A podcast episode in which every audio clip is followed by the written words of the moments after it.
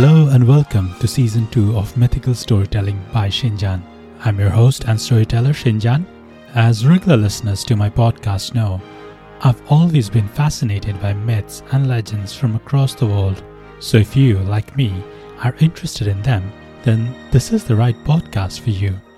In season 1, I focused on Greco Roman mythology. In this season, I'm bringing you stories, legends, and myths from the Norse mythology. So, without further ado, let's start this episode of Mythical Storytelling. Today's story is The Fenris Wolf, as retold by Annie Klingensmith. Loki was a mischievous fellow. He was always getting the other gods into trouble.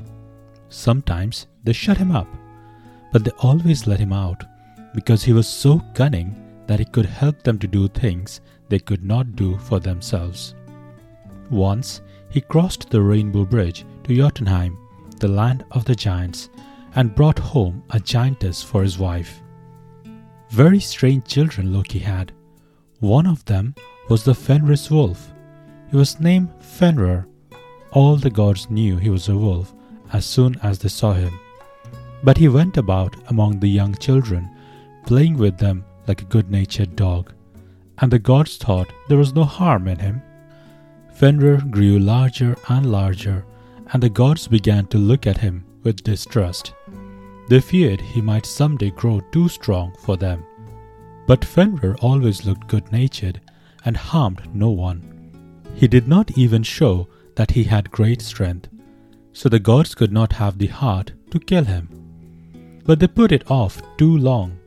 One day, they found Fenrir had grown so strong that it was almost too late to do anything with him. All the gods worked day and night until they had forged a chain they thought strong enough to bind the wolf. Knowing they could not bind Fenrir against his will, all the gods came together for games. Thor crushed mountains with his hammer. The other gods showed their strength by lifting and leaping and wrestling. Then they brought out the chain and told Fenrir to let them bind him with it so that he might show his strength by breaking it. Fenrir knew that he could break the chain, so he allowed himself to be bound. He only drew a deep breath and the chain dropped into pieces. Then the gods forged a chain twice as strong as the first. Fenrir saw that this chain would be hard to break, but breaking the first chain had made him stronger, so he allowed this one to be put on him. This too he broke, and the gods were in despair. They knew they could never make a stronger chain, and they feared the wolf more than ever. Now, before we carry on, let me ask you a question. What if it was possible to get local fresh groceries delivered right to your doorstep? Well, Instacart gives you unlimited grocery deliveries for one low monthly fee. Instacart delivers the products you love from your local stores to your door in as little as one hour. You can shop multiple stores, see deals in your area to help you save money, and every item is hand selected by shoppers based on your preferences. Find everything you usually buy and get smart suggestions for new items when you buy from Instacart. They pick the freshest produce, and guess what? They keep your eggs safe too. To receive free delivery on your first order of over $35 and to support the show, sign up to Instacart using the link in the show description. Instacart never set foot in a grocery store again. Let's carry on with the story now. Odin took his horse, Sleipnir, and went on a seven days journey to the home of the dwarves. They lived deep down in the earth and had charge of the gold and diamonds and all other precious things.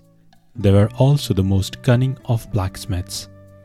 When Odin told the little people what he wanted, they all cried, Never fear, Father Odin. We can make a chain that will bind the wolf. When the chain was made, it was as light and delicate as a spider's web. But Odin knew it could never be broken. As soon as Fenrir saw the chain, he was afraid of it. He knew if it were only a cobweb, they would never care to put it on him. So he would not allow himself to be bound unless a god's hand was put into his mouth. At this, the gods only looked at one another. After a little time, Tyr, the bravest of all the gods, put his hand into the wolf's mouth. The moment the chain touched Fenrir, he knew he could never break it, and he bit off the god's hand. But Fenrir's wolf was bound forever.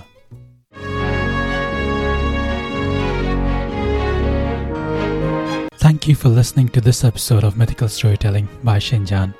If you liked today's story, please subscribe to the podcast to receive automatic notifications for when the next episodes come out.